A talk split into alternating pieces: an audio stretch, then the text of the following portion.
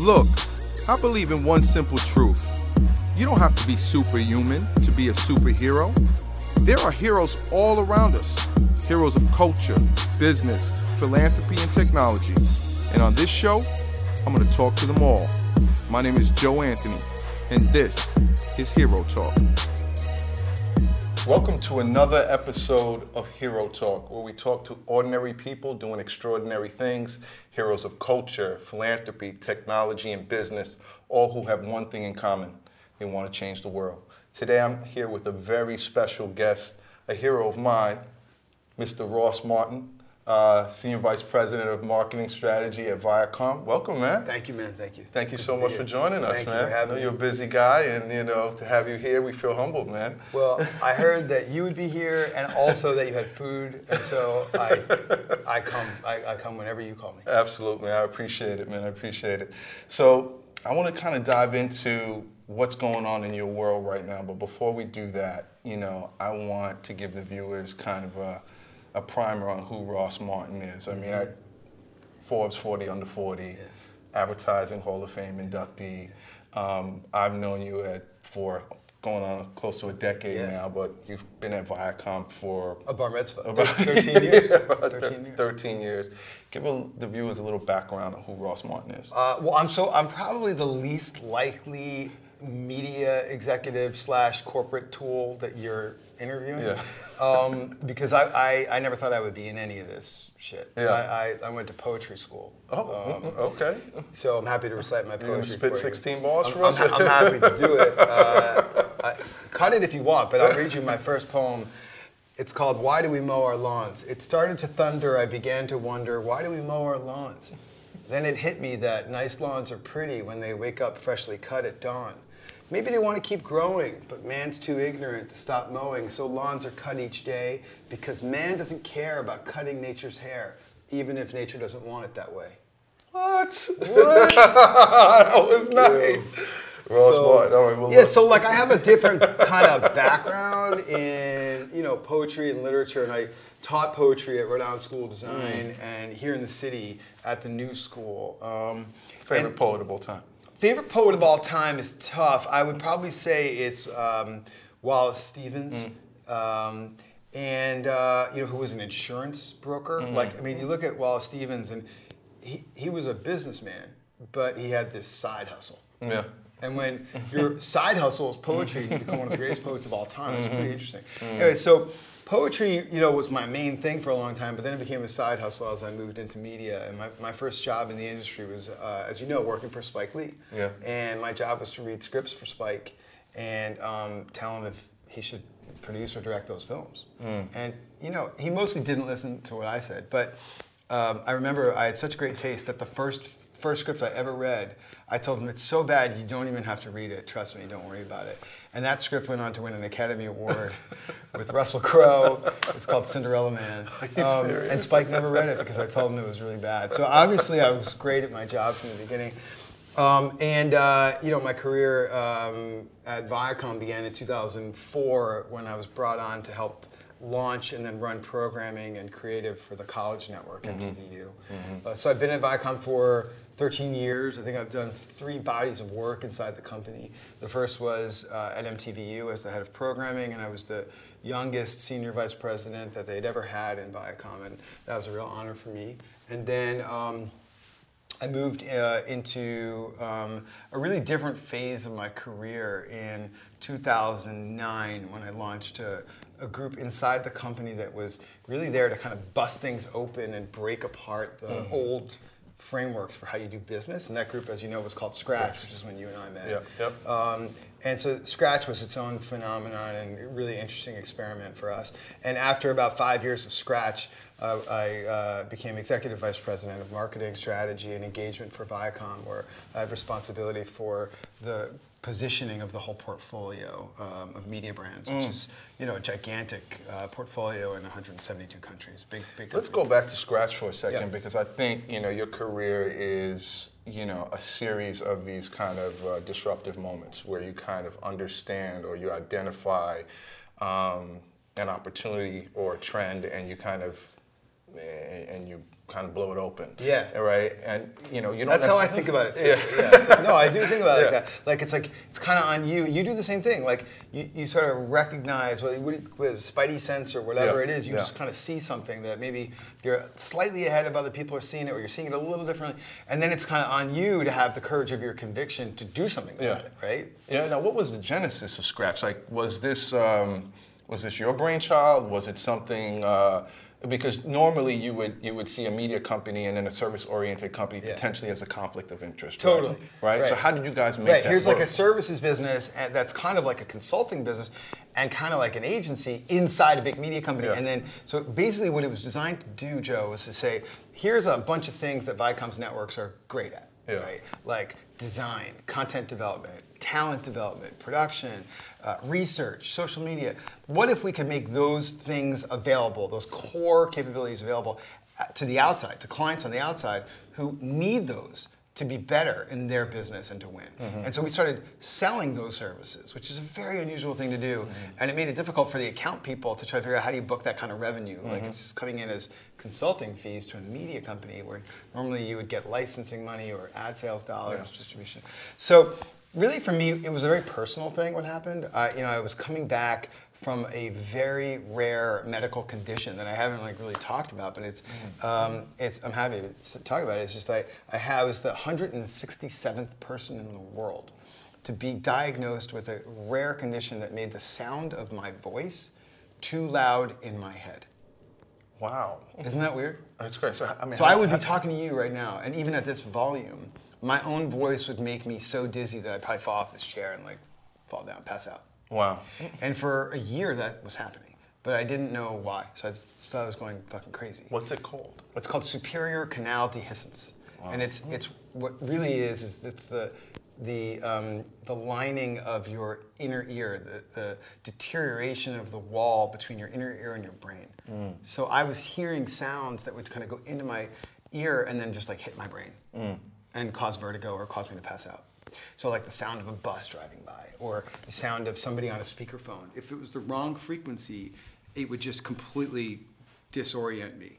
And um, so there's a metaphor there, really, for me, which is that the sound of your own voice in your own head being too loud, right? And the truth is, like, because we had such early success at MTVU, we were winning Peabody Awards and Emmy Awards, we were getting headlines, we were making millions of dollars for the company, and we were this teeny little channel, and we thought we were the shit. Believe in right? your own hype. I Yeah. definitely, my colleagues maybe didn't weren't as bad as I was, but I believed I was the greatest Yeah. media executive coming in, in decades, right? I was like, I'm the, the guy. And the truth is, like, no, I'm not. Yeah. Like, Yeah. I, I work really hard, Yeah. but I, I, I'm not God's gift to media. Yeah. And um, but I thought I was, and I really I didn't realize until I you know had this happen to me that I really wasn't listening to other people. I really was just listening to myself, and I thought I had all the answers. And you know, the truth is, like as you know, you build teams and you build you know cultures of creativity and innovation because you don't have all the answers and you don't have all the great ideas. And what I found was that, you know, when I came back from this condition and the doctors healed me, I had major surgery. I came back and I said, you know what? Like, I need to quiet my own voice. I need to be a better listener. And I need to empower new kinds of cultures of innovation around me that um, really will help everybody achieve something that, and surprise everybody a little bit. So we the that was the birth of Scratch. It was how can we open things up more, um, and how can we try to use the power in this case of a of a media company in ways that nobody had ever tried before. Well, I mean, I think that's the next uh, you know, interesting segue to kind of my next question is, you know, when I witnessed Scratch be born at Viacom, I was like, okay, Viacom is on the top of the fucking world right now. It's because they're starting to think differently than any other media Right. company out there, right?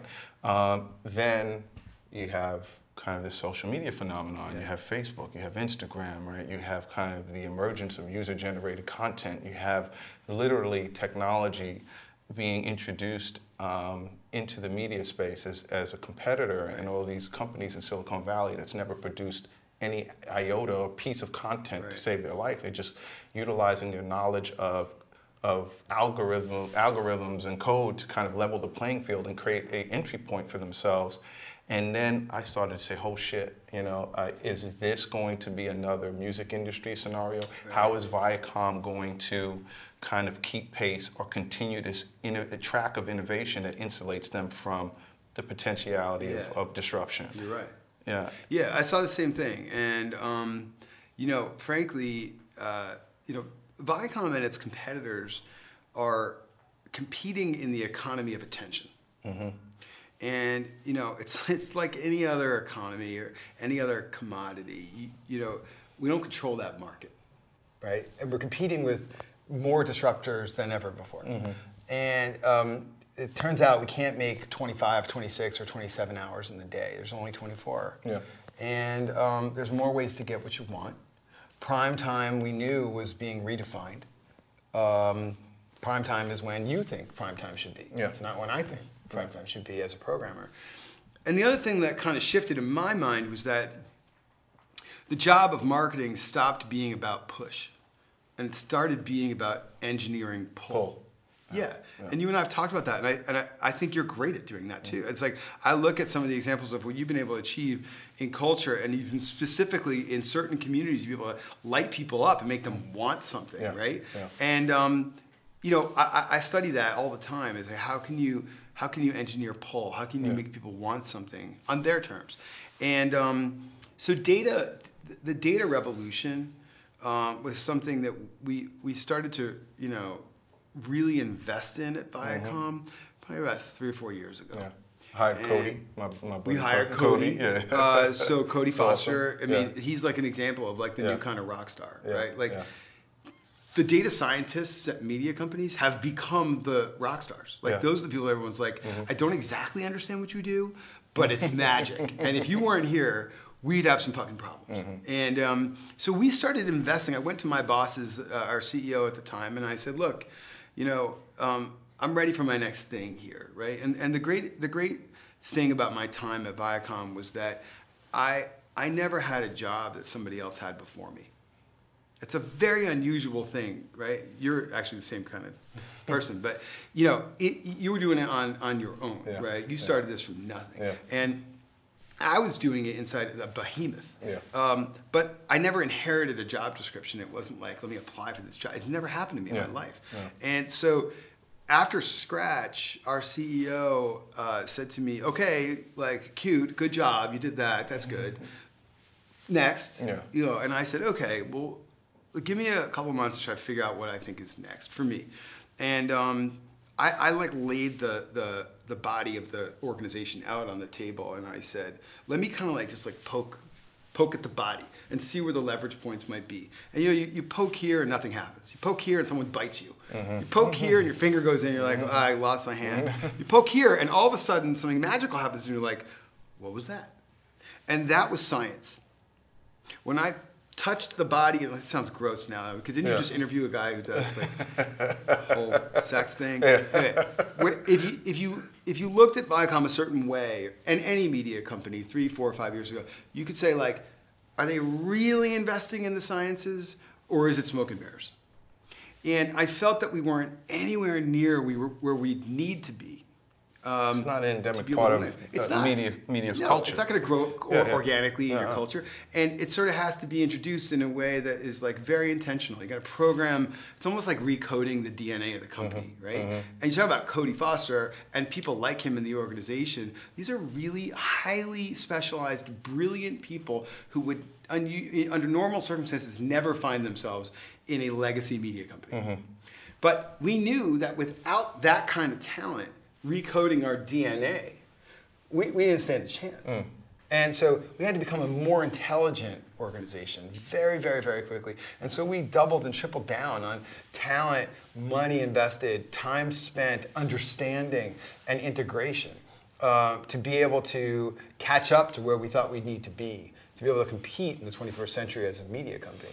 Now, at this point, are you feeling kind of alone in this struggle of kind of uh, reprogramming the mindset mindset of a kind of a legacy media company that was used to doing things one way, or were you starting to adopt certain um, cohorts in this that were kind of co-signing this. You know, because Yeah. it could feel like a very lonely type of endeavor if you're the only one kind of screaming Yeah. that we need to change and we need to adopt best practices that are kind of inherent or kind of endemic to Silicon Valley. And these people over here are like, we just need to create another show Mm, that's fucking Yeah, hot. totally. You know? I won't lie to you. I think that there have been moments in my career where I've felt very alone. Um, and I, I don't know if that's encouraging for people to hear because maybe maybe I would have liked to have heard that from someone else before I experienced Yeah. it. But there, inside any organization like the size of a Viacom, there are f- what you would call free radicals, right? Yeah. Who somehow seem to be doing their own thing and getting away with it. Yeah. Who somehow seem like they they maybe get get a break or they get resources that other people don't have or somehow like they're able to sort of they have more free will. And I, I think I think I was like called on that a lot of times really. I was justifying everything I was doing. I wasn't screaming. You know, you used that word earlier. I think there are screamers Yeah. in, in big organizations who are like, I'm a change agent. listen to me. If you don't listen, we're gonna die, right? You know what the truth is? Like, these media companies are not gonna die, Yeah. right? Yeah. Um, they're, they're fine, okay? They make billions of dollars. Um, and, you know, the platform was not on fire. Yeah. Uh, what I was trying to do was not use any kind of authority, but just use influence and Yeah. inspiration. So you wasn't trying to scare people into No. submission. You were trying to inform just, them. Look at me. Yeah. Do I look really scary? Like, how am I going to scare anybody? I mean, we talk about Gary Vaynerchuk. He's the he's he's not an ominous looking have guy. you had Gary on the show? Not yet. Well, he'll fucking scream at you the whole scream, time. yeah. You'd be lucky if you talk one. If you ask one question, exactly. you know. I, look, here, He sells fear like a motherfucker. He sells fear. You know, and Gary, Gary, Gary, really good friend of mine. I bought a lot of fucking wine from Gary. I, when he buys the Jets, I'm gonna get major tickets Yeah, out of him, or I'm gonna come kick him in the nuts. But the thing is, Gary Vaynerchuk is very sure of what Gary Vaynerchuk thinks. yeah. Yeah. I'm not so sure. yeah. I'll be the first to tell you I don't have all the answers. I don't know. Yeah. There's a lot of shit I do not know. But there's about. a nobility in that, you know. I mean, it's the wild fucking west out here, you to, know. totally. I, I went to I went to poetry school, and what I, what I learned from the Greek Sapphic poet Olga Broumas was: don't try to find the answer, just find the next best question. Mm. Right, so I'm asking the question that gets me the next question. I'm not getting to the answer. And by the way, there's another difference between me and some of the people that are my peers in the industry. Like, I'm really something happened to me a few years ago, and I stopped investing in the pursuit of happiness. And, and as cheesy as it may sound, I wake up every day and I try to, I try to find the happiness of pursuit. Yeah. That's really what Yeah. it is for me. Yeah. And if I can't find it in the day, then I don't think it's a really good day. Yeah. Um, because look what we get to do. Yeah, yeah. I mean, we're here. Look at this beautiful set. It's very clean. you, thank you, yeah. Um, got these red stools. I mean, Flat we're- kicks, you know? got great kicks, and like we're having a great conversation. Like, I'm grateful for that. You know, um, That what- someone like would want to talk to me. No, first, I mean, you know, and I appreciate, and and you know, there's there's uh, a humility in you that I think is rare in an industry, uh, especially in New York, that's filled with a lot of pretentiousness and a lot of individual. And maybe it goes back to the metaphor that you kind of outlined Yeah. when you had that kind of transition point in your life, and you heard that inner voice saying. "Yeah, I'm too fucking loud." Yeah. And you told it down and listen. Don't you see these something." people who talk at Yep. everybody else as if they know? Like, and I'm not singling out Gary because Gary is actually brilliant, you know. But and No, I was just talking about the polarization, right? Yeah. Kind of, on one side, you have to have the yang in order to have the yin. You know? Totally. You know, and I learned to be a better listener. Yeah. You know, and I, I'm I'm really trying to understand the people that um, I'm around and to surround myself with people who are really what I would call messy, imperfect geniuses. Yes. yeah, yeah, yeah, They won't. You know, I, I used to be the kind of person who would be like, I am the smartest person in the room. Just ask me. Mm. I would tell you. Yeah, like yeah, yeah, I yeah. fucking know. Yeah, yeah. You know, and I just like it's not true. or resent the fact that no one's recognizing your Yeah, genius. yeah. You know, yeah. Where it turned around for me is um, a few years ago. I uh, I had my own transition point, and I felt like Gender transition. Yeah, yeah, yeah, uh, aside from that, um, no, I went through a transition point where, uh, you know, I realized that, you know, I haven't, you know, to use and quote a term from one of my previous guests, Afdhel Aziz, I haven't future-proofed myself Yeah, yeah. you know and um, you know i started to kind of analyze where the cracks were uh, and what i started to realize is that my um, i was focused too much on the end result and trying to get to the end result. And I found this kind of Buddhist proverb that really changed my life. And, and it's the uh, um, attachment is the root of all suffering, mm-hmm. right? And if you attach yourself to material things, or you're attached to this particular outcome, or you're attached to trying to achieve this particular goal, you lose sight of the journey. You lose sight of um, experiencing and appreciating the moment, these moments. That's right and, um, and what you can get out of it because I can't even talk to you right now because I'm looking past you and thinking about what this platform is going to get me. Yeah, yeah, yeah. And I'm not taking full advantage of this conversation right. and yielding the result that I need to trend, you know, to, to take that and turn it into some type of it's tangible interesting benefit. you say that because I don't, look, I've known you for about a decade. I, whenever we are together, I don't feel that from yeah. you. I feel like we're, you're very in the moment with me. I don't know, maybe it's just me. But you just love. No, you're just a good-looking guy. Good it's hard for me to take my eyes off you, but you know. but, but, I never sent. When you did that, when you went through that experience, did you did did somebody help you realize that, or did you just get there? See, that's the thing. I mean, well, my family. You know, um, sometimes you can learn lessons just from observing, mm-hmm. right? And I have this kind of uh, unique ability to kind of um, turn my attention outward and kind of receive you know, in, in inspiration and influences sometimes from places that you would normally think to look, mm-hmm. you know. And for me, it was, you know, interaction with my son and my wife and helping me level set mm-hmm. on, on certain on certain things. Uh, you know, when my son was born, he was born uh, under two pounds, mm-hmm. right? And that was the hardest thing I've ever experienced. I had to deal with in my whole life, right? Um, was in the NICU for three months. Every day, we kind of you know, were scared that that was going to be the last day he was with us. Now he's 11 year old, he's thriving, he's amazing. Uh, and, and if I didn't have the patience every day to go into that NICU and kind of pour all my energy into, you know, getting him better, um, you know, I don't know if I would have been able to develop the discipline that I have now mm-hmm. to kind of catch myself when I'm speeding too fast. Mm-hmm. And so that was kind of my moment you know, that was synonymous with your moment when you were, you know, you were too loud. Because when I was, you know, I was an overachiever my whole life, right? And I always had issues with authority. You know, I didn't grow up with a, a, a male figure in my life telling me what to do. I was my own male voice.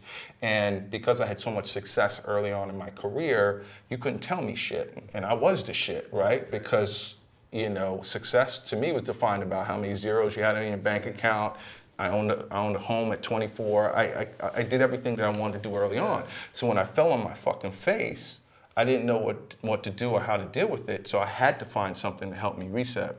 And sometimes the way to find a new road to enlightenment is to go through tragedy. Totally. Yeah. So that's what that's what I, I, like how you turned the fucking conversation around and started interviewing me. That's fucking dope. Oh, I think people need to understand what you've achieved and how you got there because I feel like it's a very unique story. Yeah. And by the way, like there's a lot of people who like wake up one day and decide they want to start a, a, business in our industry, mm. and 99.9% of them are out of business in six months. It's fucking hard. It's really hard. It's hard. You know. Um, I used to resent the fact that you know I wasn't this celebrity CEO, right? But then I started to appreciate the fact that what kept me in the business was I was fucking smart, yeah. right? And that relationships will get you in the game, yeah. but talent will keep you in it, right? And I think that's something that a lot of people um, who are in this business tend to overlook or underestimate their own genius, yeah. right? In lieu of trying to subsidize that with more superficial assets like relationships and things that are important, but they're not necessarily always sustainable. Yeah, I think you know when I when you introduced me, you mentioned a bunch of the awards and the recognition that I've gotten, and while mm-hmm. those things feel really good and like at the time they were great because I could call my mom mm-hmm. and I could tell my mom, "Hey, mom, you know, this just happened." Like they think I'm great, right? The truth is, any of the people, those are nice. But most of the people that decide on that stuff, they, they never really knew like what I actually do, right? They never actually saw yeah. the work, yeah. right? The it's two, three, four a.m.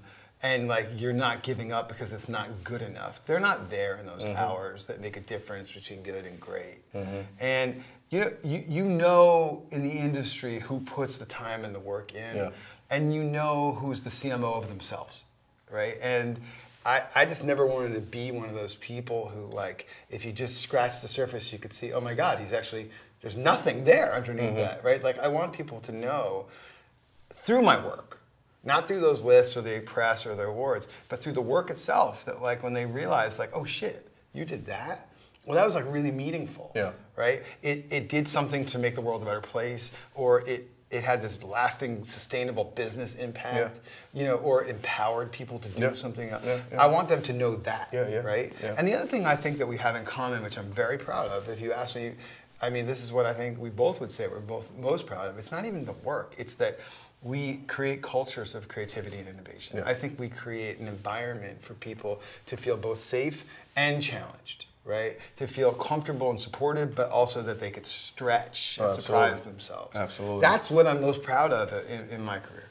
Yeah, I mean, I'm all about fostering an entrepreneurial community um, or, or culture within my company. Like, uh, Well, I think you've inspired a lot yeah, of people. if you, yeah, oh, I appreciate that. Not that. just I mean, inside your company. I mean, that's the, those are the things that I hold the most value. I mean, one of the reasons I, I created this show is because there's a lot of people who are not necessarily there's not an award for everything. Right? There's not, uh, you know, an accolade for everything. You know, there's a lot of unsung heroes out here that are doing great things every day. Um, even if they're touching one individual person and making change, they, they need a platform to be celebrated. Yeah. Sometimes people just need affirmation. That's right. Right? And if we get a little affirmation, it'll spark greater confidence to want to do more. Yes. We're human beings. We need uh, a, a tap on the shoulder. Yeah, it's just fun, funny you're saying that because Yeah. you know when you look at the creative agencies, for example, like very few of them have a culture that could say that. Yeah, You know, yeah. they've created cultures of competition and hide the ball and Yeah. you know these like hierarchies that are mostly male centric and they're mostly white and they just they don't there's something not right. And Yeah. it's like not I don't think that's gonna last much longer. No, it's not. I certainly hope it doesn't. And that's why I love millennials because I, I grew up in I'm an '80s baby. I grew up with you know uh, movies like Wall Street and TV shows like Miami Vice, where like y- your aspiration was the private plane, your aspiration was the white Testarossa or the fucking really douchey white suit with It's the. so douchey. It's so douchey, right? But like you grew up exposed to this douchey culture that success looked like this, and the, the, the best thing that happened to millennials, and it's controversial for me to say this, was the fucking recession, right? Because it, it resulted in them having to redefine what success meant. And so it started to mean more uh, about, about things like community, like um, investing in myself Right. or in a higher meaning or a higher purpose. I really don't think those ideologies would be present today if we didn't go through the recession to result in that shift in the mindset. So that's actually kind of a refreshing concept is now that we have this liberal generation, even in the administration of Trump, that's so committed to higher ideologies that go beyond per, personal profit. Um, Yeah, I think it's you look at like our, our millennials entering the workforce now, and we're at the end of that, right? Because we're now into Gen Y, but you know, millennials would be roughly half of the workforce in this country by 2020. Mm-hmm. E- They, they, they're the largest generational cohort in American history, and they represent roughly a third of humanity around the world. Mm-hmm. As they as they enter the workforce, you know, they're not looking for a job or a career, they're looking for a purpose, Mm-hmm. to your point about higher mm-hmm. ideology. And I'm not even sure that in five years, entering the workforce, anybody's going to want to have just one job. Right? We talk about the gig economy, Yeah. the sharing economy. I think Side hustle. Yeah, we're Yeah, kind of we're, we're we're entering an era, I believe, and the research is you know supports this theory that of of portfolio careers, Mm-hmm. right? Where you say to yourself, my most precious, valuable asset is my time. Because as I get better and better at what I do, I have to decide where to put my energy and where to focus my attention, right?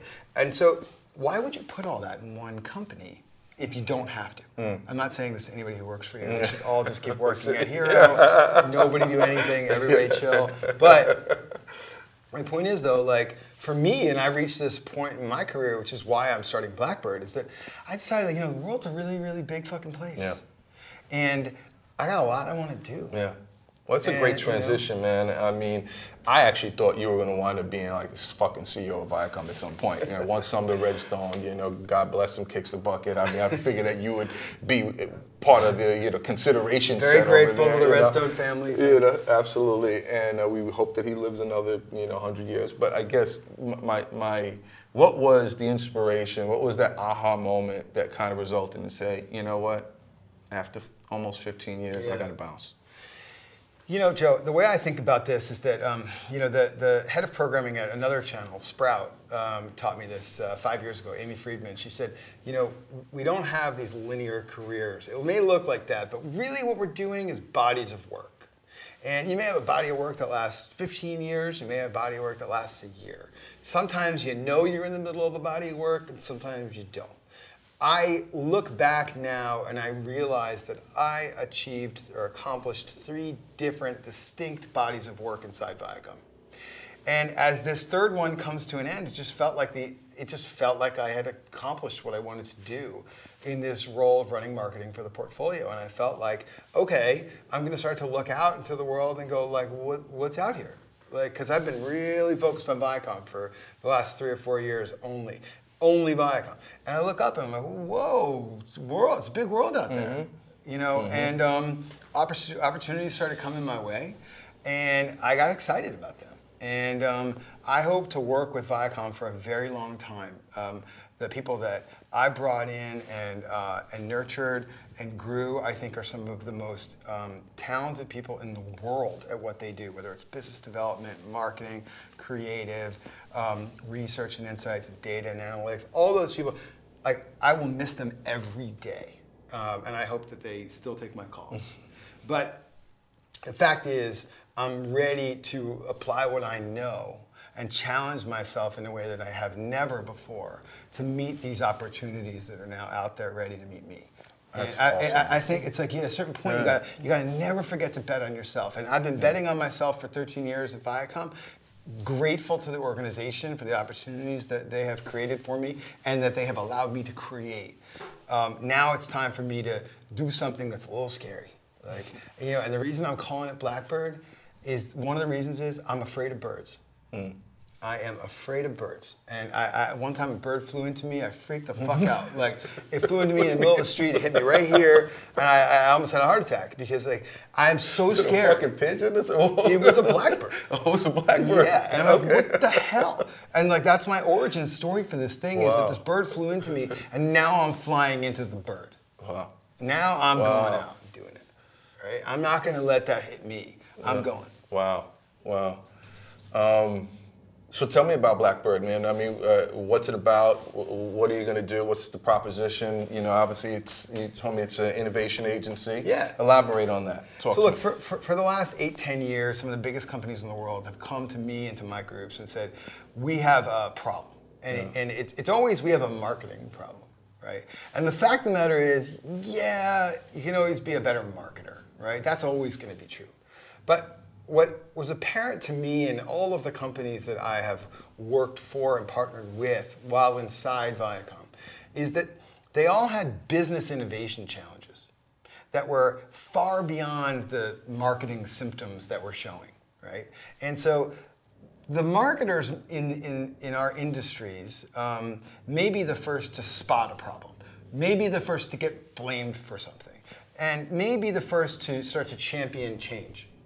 But they can't do it on their own. And so most of the engagements that we're involved in already are in the C suite reporting to CEOs and CMOs to affect systemic change that is sustainable hmm. and disruptive. And we're working with both the, the, the leaders in every industry and the challengers out to eat their lunch.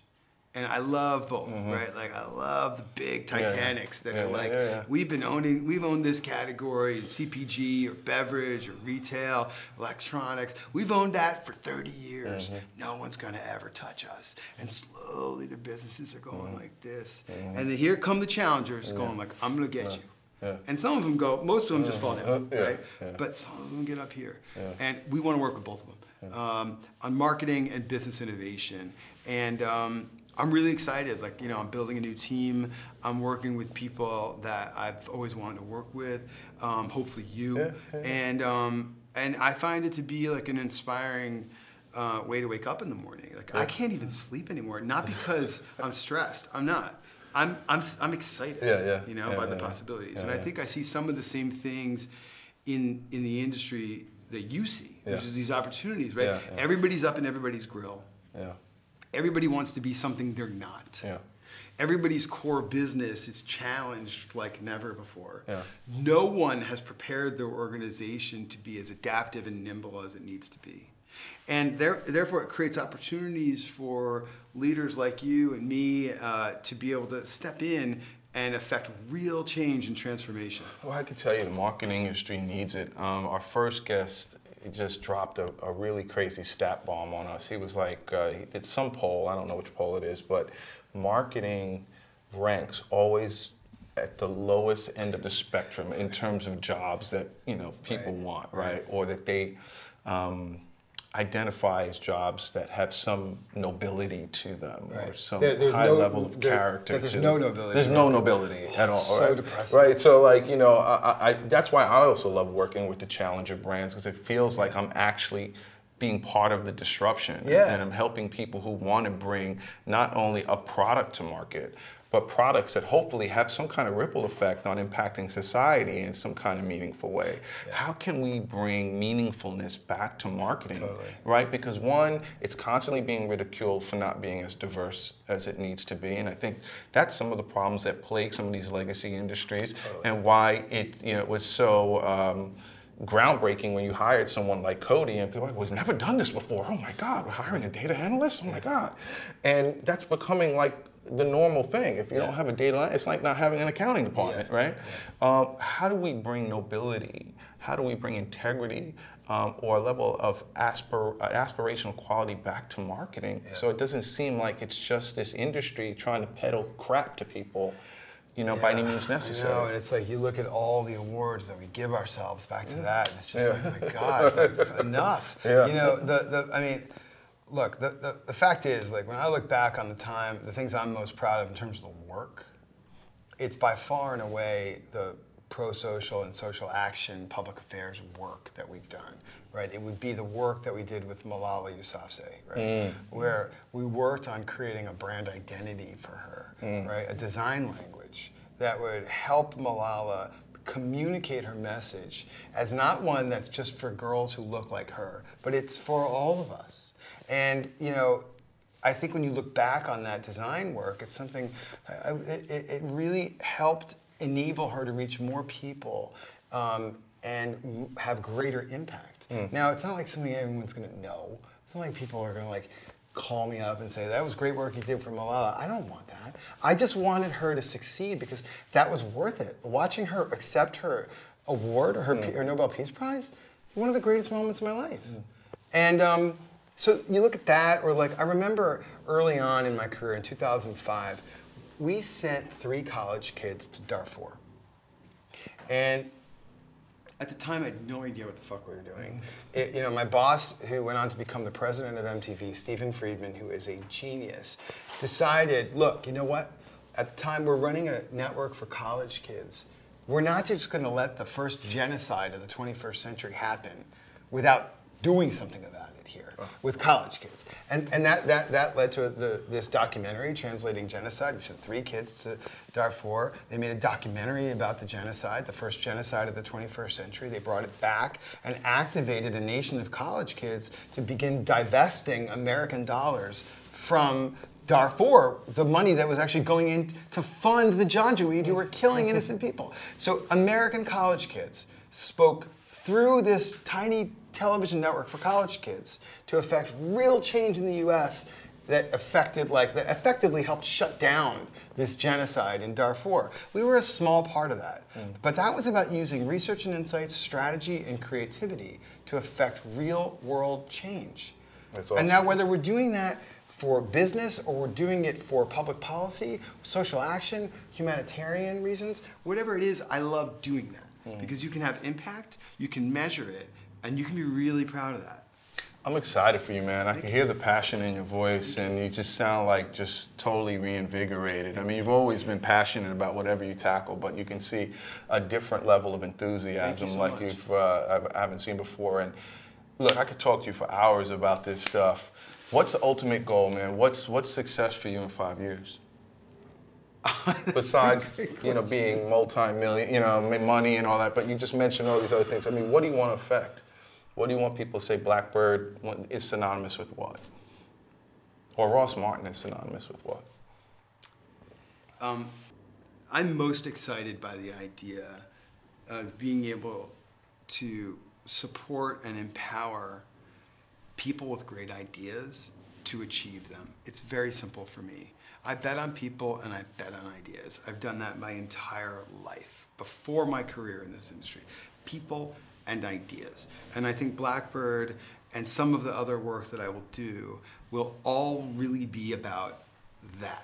It'll be about I found someone who has a vision for creating the energy company of the future. How can I help her make it happen? Right? And use whatever skills I've got, whatever experience, whatever network I have to be able to help that genius bring that vision to life. That's what will make me proudest in my life. If I can do that, if I can do that for business partners, uh, entrepreneurs, students, colleagues, my children, my wife, I want to do that. I'm Joe Anthony. This is Ross Martin. He's a hero. Thank you for tuning in. My brother, thank you so much for blessing us. And good luck to you.